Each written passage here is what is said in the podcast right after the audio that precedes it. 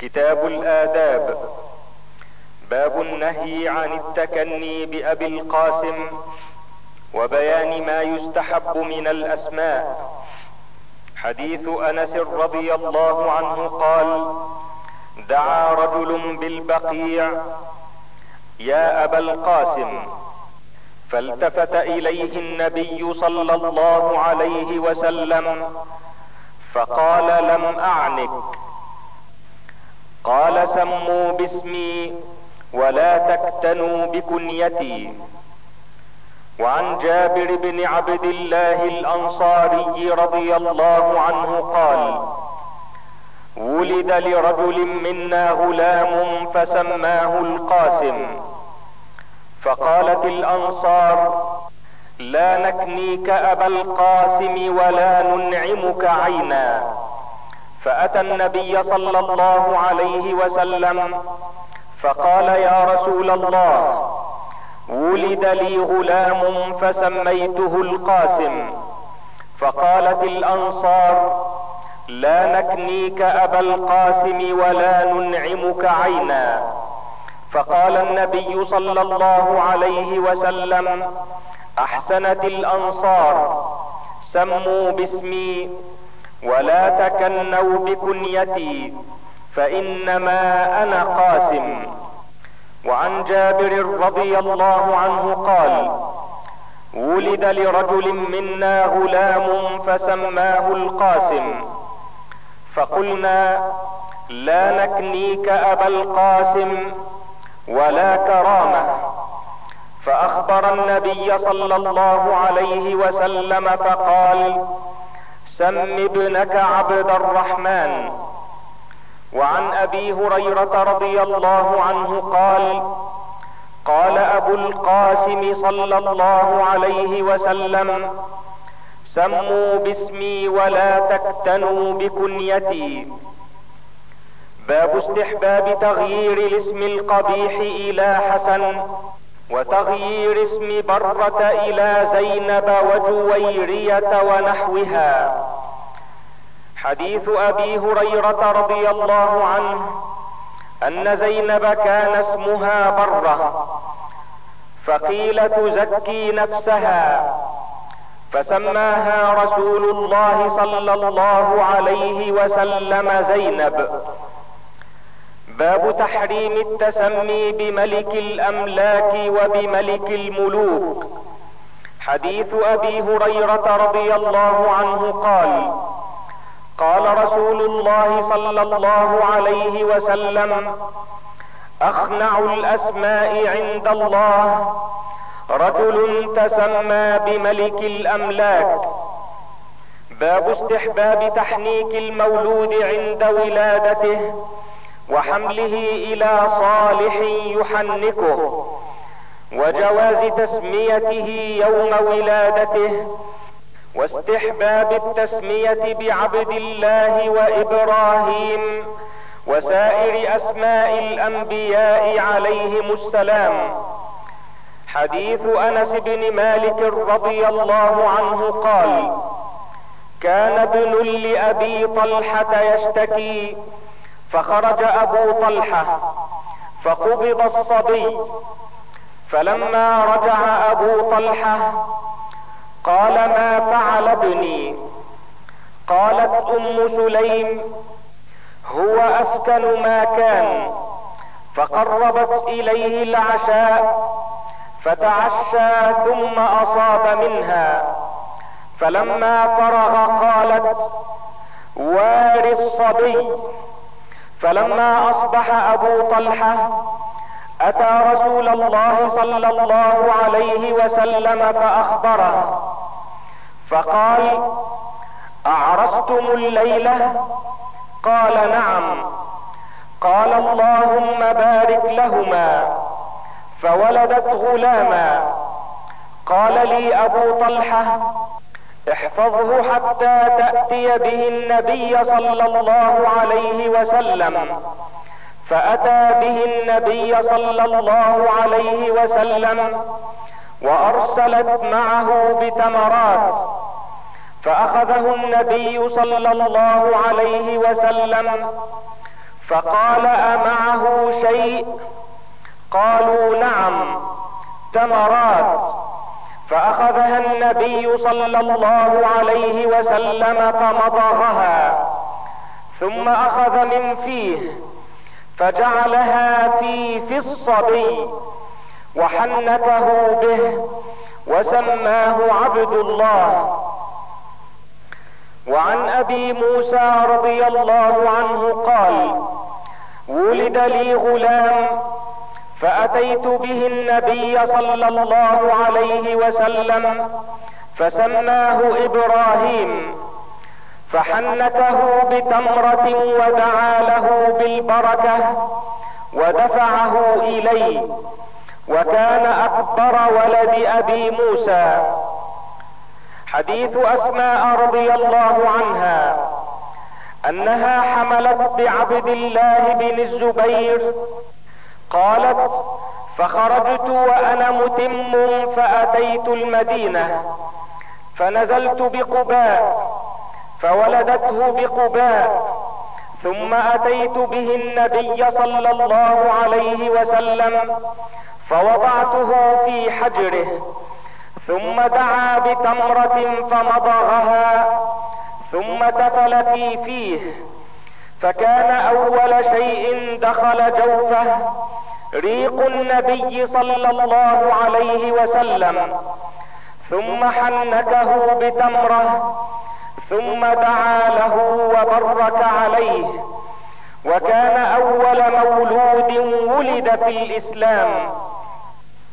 وعن سهل بن سعد رضي الله عنه قال: أتي بالمنذر بن أبي أسيد إلى النبي صلى الله عليه وسلم حين ولد فوضعه على فخذه وأبو أسيد جالس، فلهى النبي صلى الله عليه وسلم بشيء بين يديه، فأمر أبو أسيد بابنه فاحتمل من فخذ النبي صلى الله عليه وسلم، فاستفاق النبي صلى الله عليه وسلم فقال: أين الصبي؟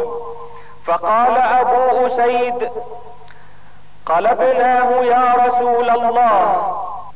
قال: ما اسمه؟ قال: فلان.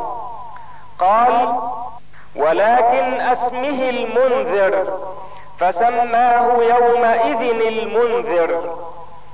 وعن أنس رضي الله عنه قال: كان النبي صلى الله عليه وسلم أحسن الناس خلقا، وكان لي أخ يقال له أبو عمير فطيم، وكان إذا جاء قال: يا أبا عمير ما فعل النغير؟ نغر كان يلعب به. باب الاستئذان. حديث أبي سعيد الخدري رضي الله عنه قال: كنت في مجلس من مجالس الأنصار إذ جاء أبو موسى كأنه مذعور، فقال: استأذنت على عمر ثلاثا فلم يؤذن لي فرجعت، فقال: ما منعك؟ قلت: استأذنت ثلاثا فلم يؤذن لي فرجعت، وقال رسول الله صلى الله عليه وسلم: إذا استأذن أحدكم ثلاثا فلم يؤذن له فليرجع. فقال: والله لتقيمن عليه ببينة. أمنكم أحد سمعه من النبي صلى الله عليه وسلم؟ فقال أبي بن كعب: والله لا يقوم معك إلا أصغر القوم، فكنت أصغر القوم فقمت معه، فأخبرت عمر أن النبي صلى الله عليه وسلم قال ذلك. باب كراهة قول المستأذن أنا إذا قيل من هذا.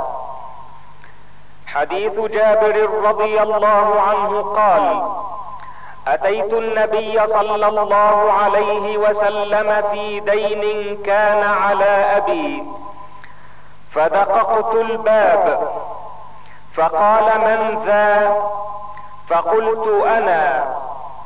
فقال: أنا أنا كأنه كرهها. باب تحريم النظر في بيت غيره.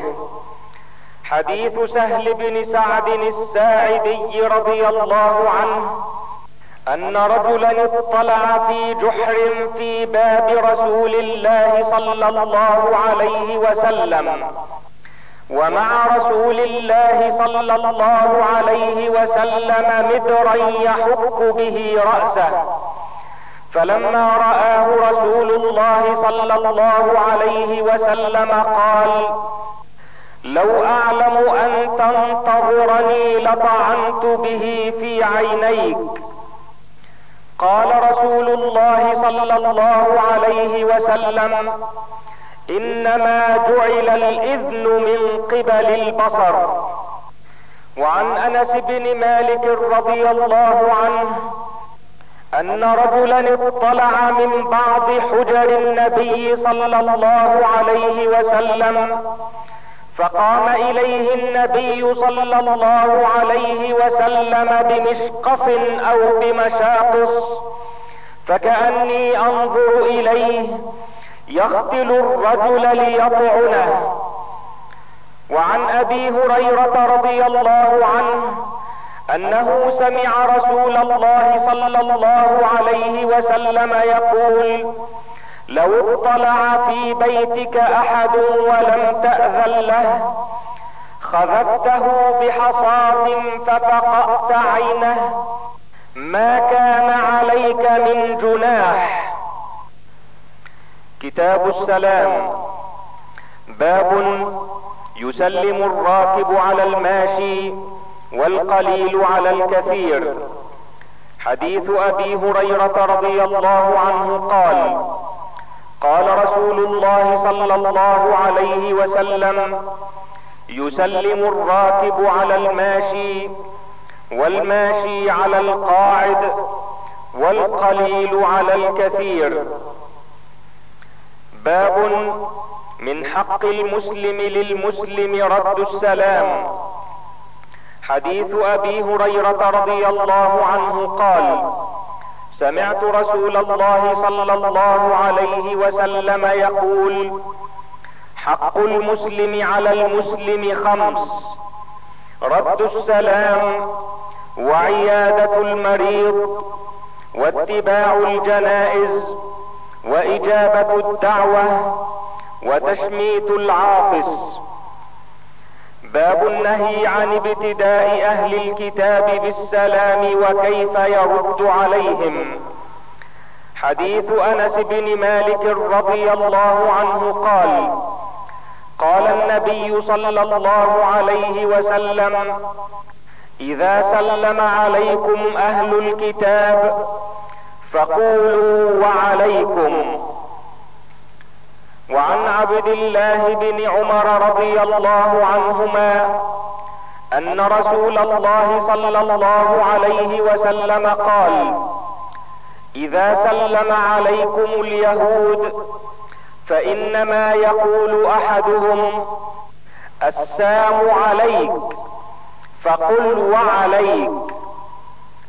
وعن عائشة رضي الله عنها قالت: دخل رهط من اليهود على رسول الله صلى الله عليه وسلم فقالوا: السلام عليك، ففهمتها فقلت: عليكم السلام واللعنة. فقال رسول الله صلى الله عليه وسلم: مهلا يا عائشة، فإن الله يحب الرفق في الأمر كله. فقلت: يا رسول الله، أولم تسمع ما قالوا؟ قال رسول الله صلى الله عليه وسلم: فقد قلت وعليكم. باب استحباب السلام على الصبيان. حديث أنس بن مالك رضي الله عنه أنه مر على صبيان فسلم عليهم وقال: كان النبي صلى الله عليه وسلم يفعله. باب إباحة الخروج للنساء لقضاء حاجة الإنسان.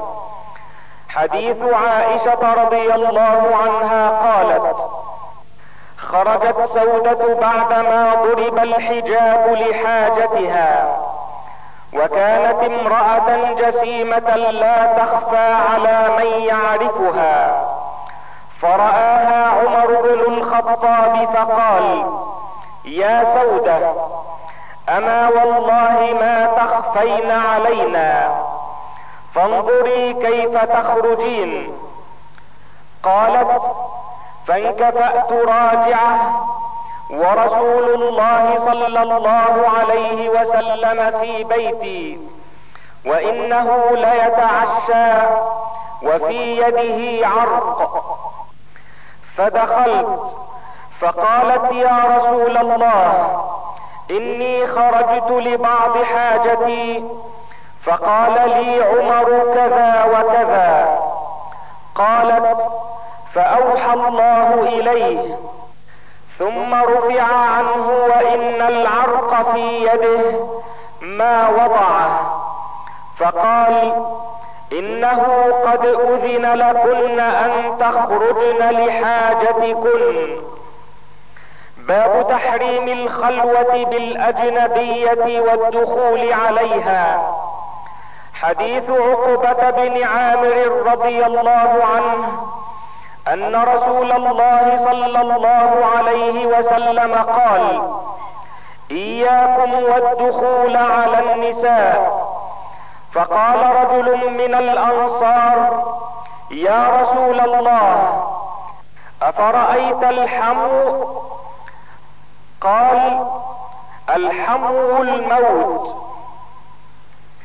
باب بيان أنه يستحب لمن رؤي خاليا بامرأة وكانت زوجة أو محرما له أن يقول: هذه فلانة، ليدفع ظن السوء به.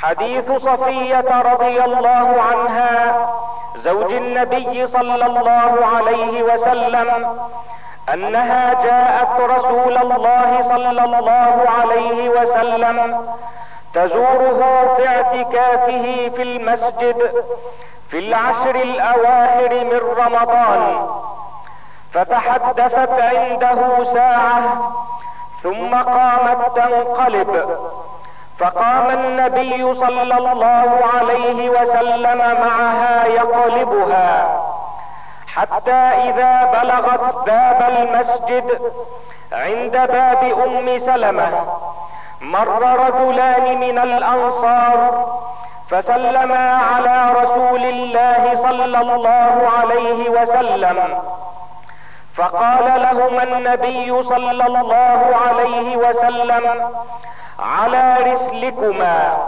إنما هي صفية بنت حيي. فقالا: سبحان الله يا رسول الله، وكبر عليهما. فقال النبي صلى الله عليه وسلم: إن الشيطان يبلغ من الإنسان مبلغ الدم، وإني خشيت أن يقذف في قلوبكما شيئا. باب من أتى مجلسا فوجد فرجة فجلس فيها وإلا وراءهم. حديث أبي واقد الليثي رضي الله عنه أن رسول الله صلى الله عليه وسلم بينما هو جالس في المسجد والناس معه إذ أقبل ثلاثة نفر، فأقبل اثنان إلى رسول الله صلى الله عليه وسلم وذهب واحد. قال: فوقفا على رسول الله صلى الله عليه وسلم، فأما أحدهما فرأى فرجة في الحلقة فجلس فيها، واما الاخر فجلس خلفهم، واما الثالث فادبر ذاهبا. فلما فرغ رسول الله صلى الله عليه وسلم قال: الا اخبركم عن النفر الثلاثة؟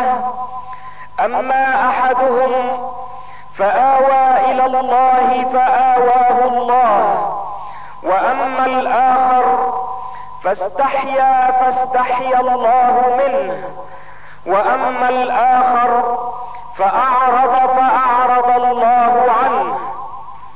باب تحريم اقامة الانسان من موضعه المباح الذي سبق اليه. حديث ابن عمر رضي الله عنهما عن النبي صلى الله عليه وسلم قال: لا يقيم الرجل الرجل من مجلسه ثم يجلس فيه. باب منع المخنث من الدخول على النساء الأجانب.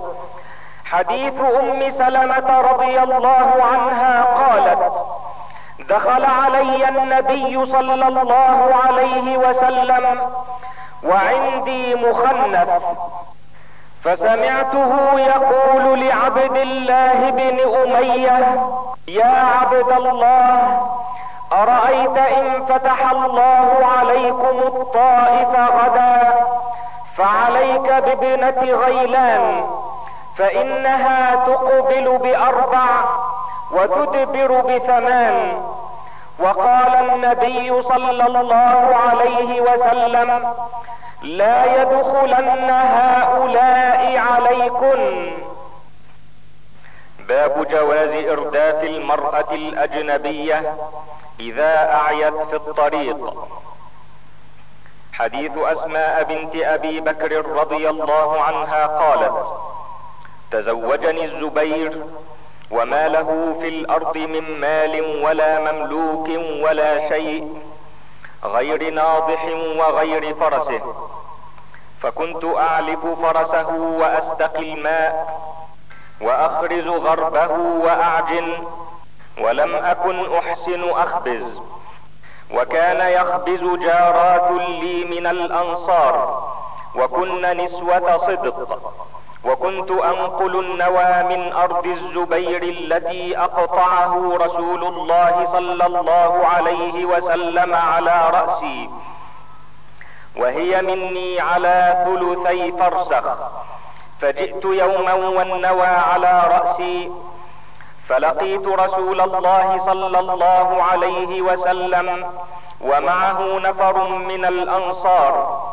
فدعاني ثم قال: اخ اخ ليحملني خلفه، فاستحييت ان اسير مع الرجال، وذكرت الزبير وغيرته، وكان اغير الناس، فعرف رسول الله صلى الله عليه وسلم اني قد استحييت، فمضى.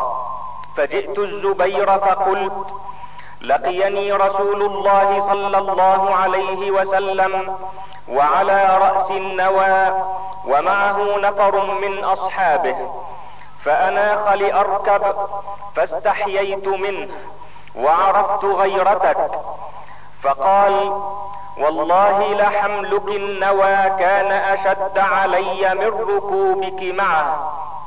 قالت: حتى ارسل الي ابو بكر بعد ذلك بخادم يكفيني سياسة الفرس، فكأنما اعتقني.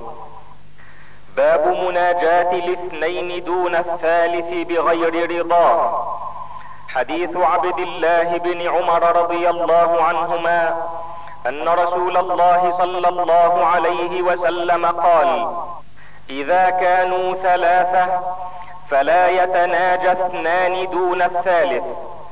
وعن عبد الله بن مسعود رضي الله عنه قال النبي صلى الله عليه وسلم: اذا كنتم ثلاثة فلا يتناجى رجلان دون الاخر حتى تختلطوا بالناس اجل ان يحزنه.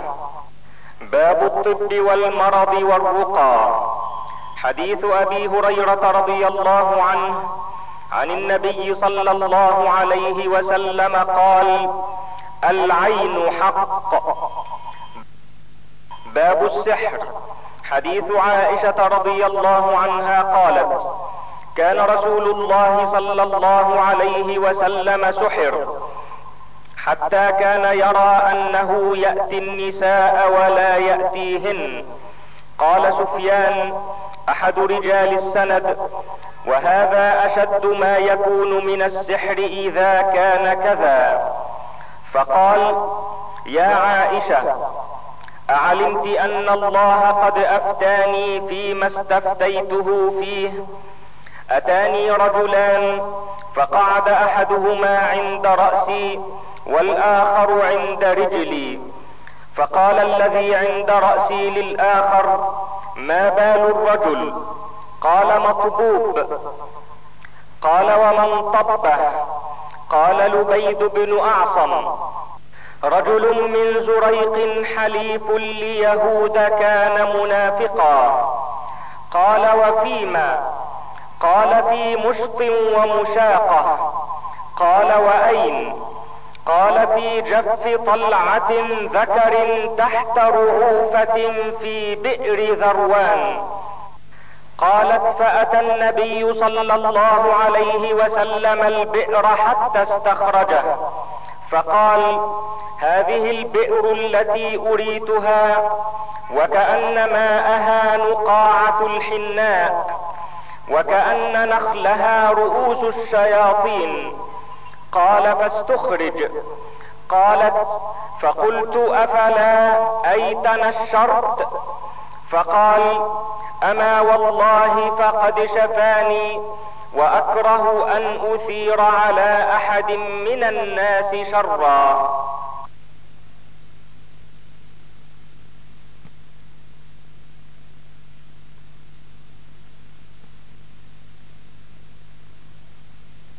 باب السم. حديث أنس بن مالك رضي الله عنه أن يهودية أتت النبي صلى الله عليه وسلم بشاة مسمومة فأكل منها، فجيء بها فقيل: ألا تقتلها؟ قال: لا. قال: فما زلت أعرفها في لهوات رسول الله صلى الله عليه وسلم. باب استحباب رقية المريض.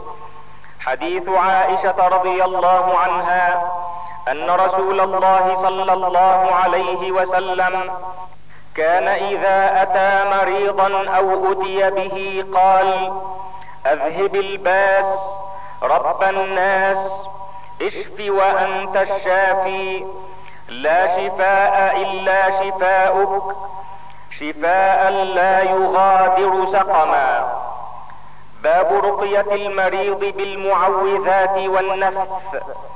حديث عائشة رضي الله عنها أن رسول الله صلى الله عليه وسلم كان إذا اشتكى يقرأ على نفسه بالمعوذات وينفث، فلما اشتد وجعه كنت أقرأ عليه وأمسح بيده رجاء بركتها.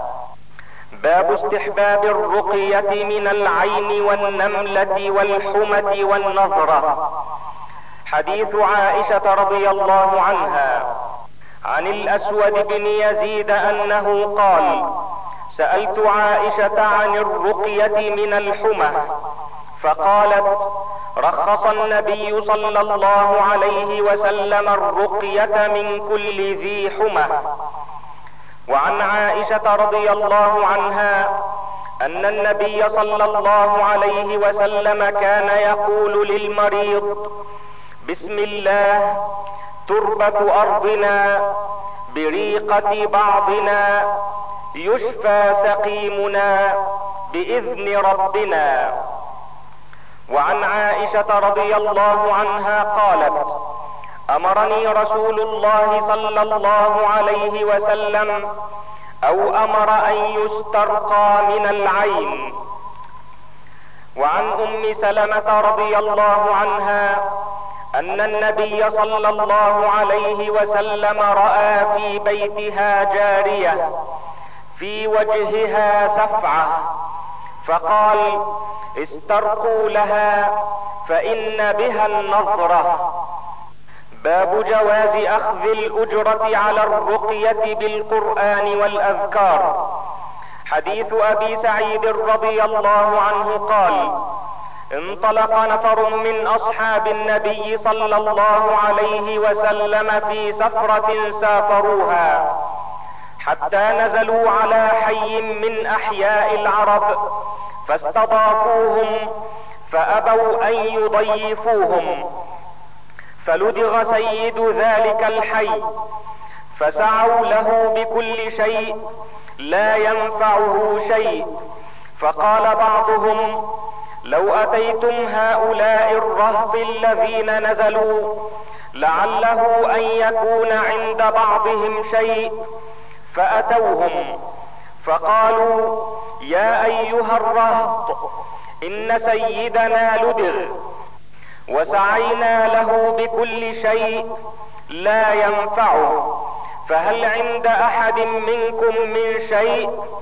فقال بعضهم: نعم والله إني لأرقي، ولكن والله لقد استضفناكم فلم تضيفونا، فما أنا براق لكم حتى تجعلوا لنا جعلا.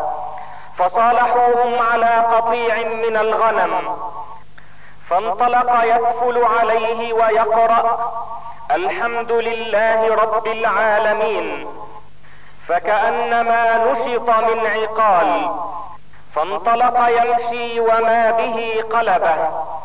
قال: فأوفوهم جعلهم الذي صالحوهم عليه. فقال بعضهم: اقسموا.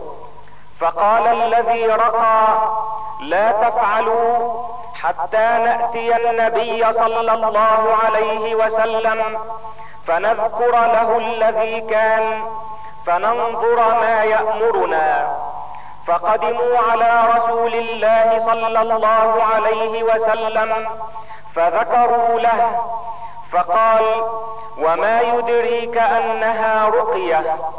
ثم قال: قد أصبتم، اقسموا واضربوا لي معكم سهما. فضحك رسول الله صلى الله عليه وسلم. باب لكل داء دواء واستحباب التداوي. حديث جابر بن عبد الله رضي الله عنهما قال: سمعت النبي صلى الله عليه وسلم يقول: إن كان في شيء من أدويتكم أو يكون في شيء من أدويتكم خير ففي شرطة محجم أو شربة عسل أو لذعة بنار توافق الداء، وما أحب أن أكتوي. وعن ابن عباس رضي الله عنهما قال: احتجم النبي صلى الله عليه وسلم وأعطى الحجام أجره. وعن أنس رضي الله عنه قال: كان النبي صلى الله عليه وسلم يحتجم ولم يكن يظلم أحدا أجره. وعن ابن عمر رضي الله عنهما عن النبي صلى الله عليه وسلم قال: الحمى من فيح جهنم فأبردوها بالماء. وعن أسماء بنت أبي بكر رضي الله عنهما: كانت إذا أتيت بالمرأة قد حمت تدعو لها، أخذت الماء فصبته بينها وبين جيبها. قالت: وكان رسول الله صلى الله عليه وسلم يأمرنا أن نبردها بالماء. وعن رافع بن خديج رضي الله عنه قال: سمعت النبي صلى الله عليه وسلم يقول: الحمى من فوح جهنم فأبردوها بالماء. التداوي باللدود. حديث عائشة رضي الله عنها قالت: لددناه في مرضه فجعل يشير إلينا ألا تلدوني، فقلنا كراهية المريض للدواء، فلما أفاق قال: ألم أنهكم أن تلدوني؟ قلنا كراهية المريض للدواء، فقال: لا يبقى أحد في البيت إلا لد وأنا أنظر إلا العباس فإنه لم يشهدكم. باب التداوي بالعود الهندي وهو الكست. حديث أم قيس بنت محصن رضي الله عنها أنها أتت بابن لها صغير لم يأكل الطعام إلى رسول الله صلى الله عليه وسلم، فأجلسه رسول الله صلى الله عليه وسلم في حجره، فبال على ثوبه، فدعا بماء فنضحه ولم يغسله. وعن أم قيس بنت محصن رضي الله عنها قالت: سمعت النبي صلى الله عليه وسلم يقول: عليكم بهذا العود الهندي فإن فيه سبعة أشفية يستعط به من العزرة ويلد به من ذات الجنب. باب التداوي بالحبة السوداء. حديث أبي هريرة رضي الله عنه أنه سمع رسول الله صلى الله عليه وسلم يقول: في الحبة السوداء شفاء من كل داء إلا السام. باب التلبينة مجمة لفؤاد المريض. حديث عائشة رضي الله عنها زوج النبي صلى الله عليه وسلم أنها كانت إذا مات الميت من أهلها فاجتمع لذلك النساء ثم تفرقن إلا أهلها وخاصتها، أمرت ببرمة من تلبينة فطبخت، ثم صنع ثريد فصبت التلبينة عليها، ثم قالت: كلن منها، فإني سمعت رسول الله صلى الله عليه وسلم يقول: التلبينة مجمة لفؤاد المريض تذهب ببعض الحزن. باب التداوي بسقي العسل. حديث أبي سعيد رضي الله عنه أن رجلا أتى النبي صلى الله عليه وسلم فقال: أخي يشتكي بطنه، فقال: اسقه عسلا. ثم أتى الثانية فقال: اسقه عسلا. ثم أتاه الثالثة فقال: اسقه عسلا. ثم أتاه فقال: فعلت. فقال: صدق الله وكذب بطن أخيك، اسقه عسلا. فسقاه فبرق. باب الطاعون والطيرة والكهانة وغيرها.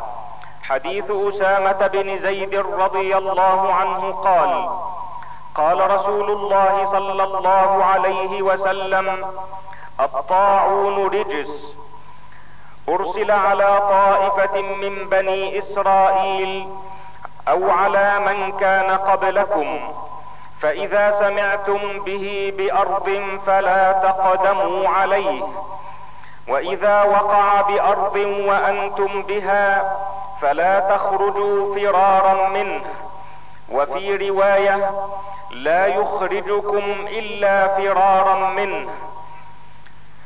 حديث عبد الرحمن بن عوف رضي الله عنه عن عبد الله بن عباس أن عمر بن الخطاب رضي الله عنه خرج إلى الشأم حتى إذا كان بسرغ لقيه أمراء الأجناد أبو عبيدة بن الجراح وأصحابه، فأخبروه أن الوباء قد وقع بأرض الشأم.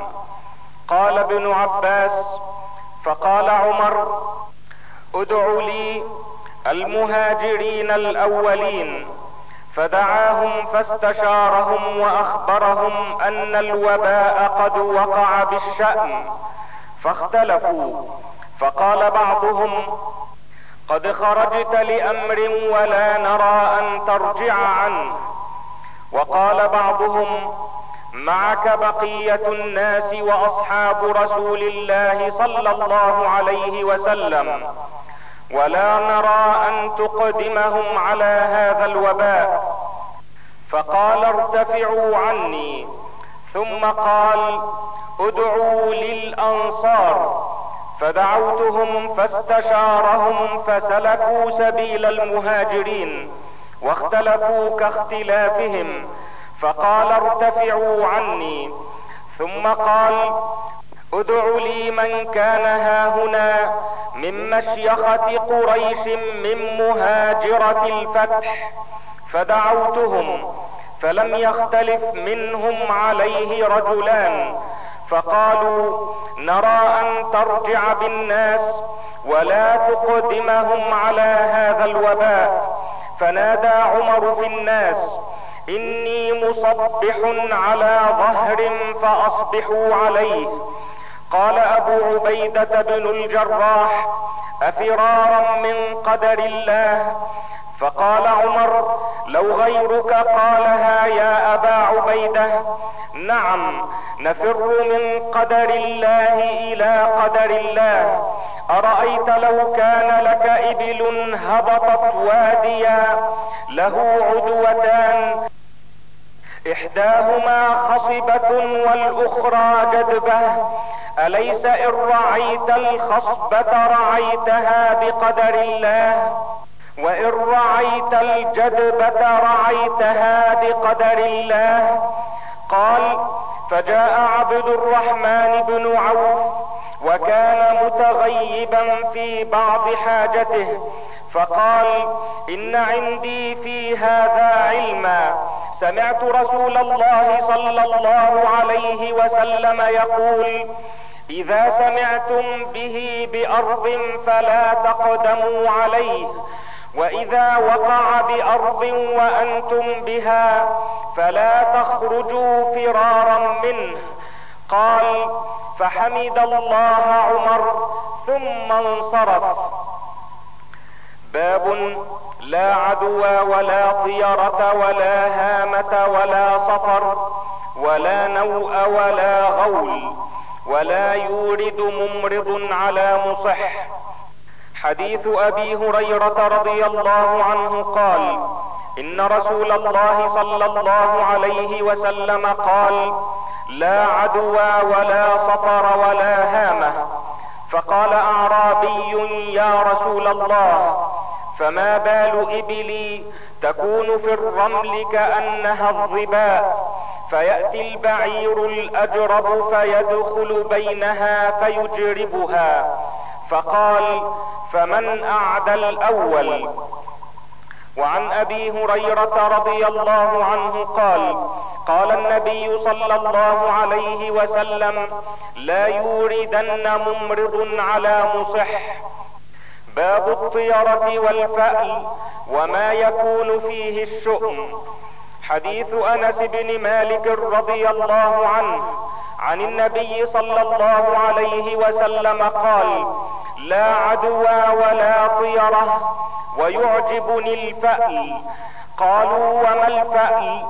قال: كلمة طيبة. وعن أبي هريرة رضي الله عنه قال: سمعت رسول الله صلى الله عليه وسلم يقول: لا طيرة وخيرها الفأل. قالوا: وما الفأل؟ قال: الكلمة الصالحة يسمعها أحدكم. وعن ابن عمر رضي الله عنهما أن رسول الله صلى الله عليه وسلم قال: لا عدوى ولا طيرة، والشؤم في ثلاث: في المرأة والدار والدابة.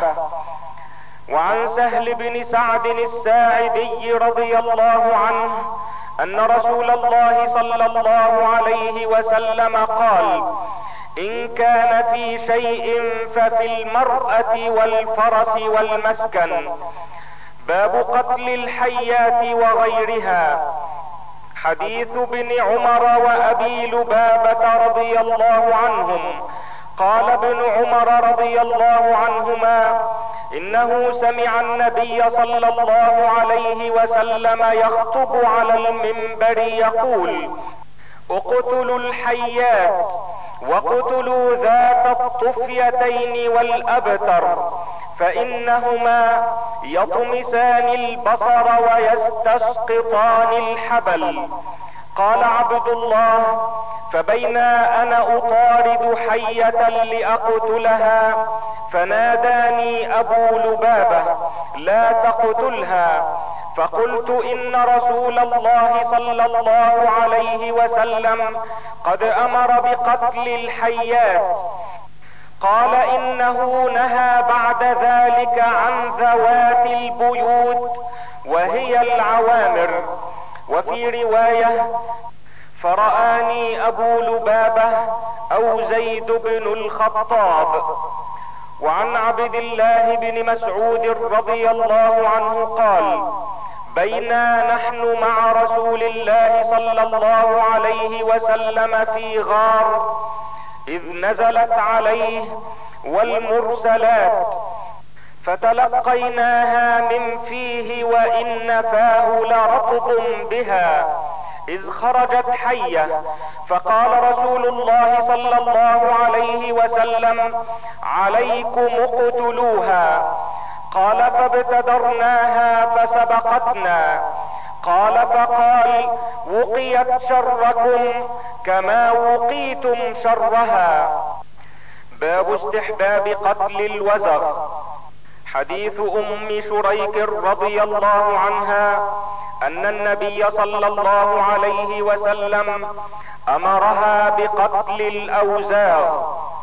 وعن عائشة رضي الله عنها زوج النبي صلى الله عليه وسلم أن رسول الله صلى الله عليه وسلم قال: للوزغ فويسق، ولم أسمعه أمر بقتله. باب النهي عن قتل النمل. حديث أبي هريرة رضي الله عنه قال: سمعت رسول الله صلى الله عليه وسلم يقول: قرصت نملة نبيا من الأنبياء فأمر بقرية النمل فأحرقت، فأوحى الله إليه أن قرصتك نملة أحرقت أمة من الأمم تسبح.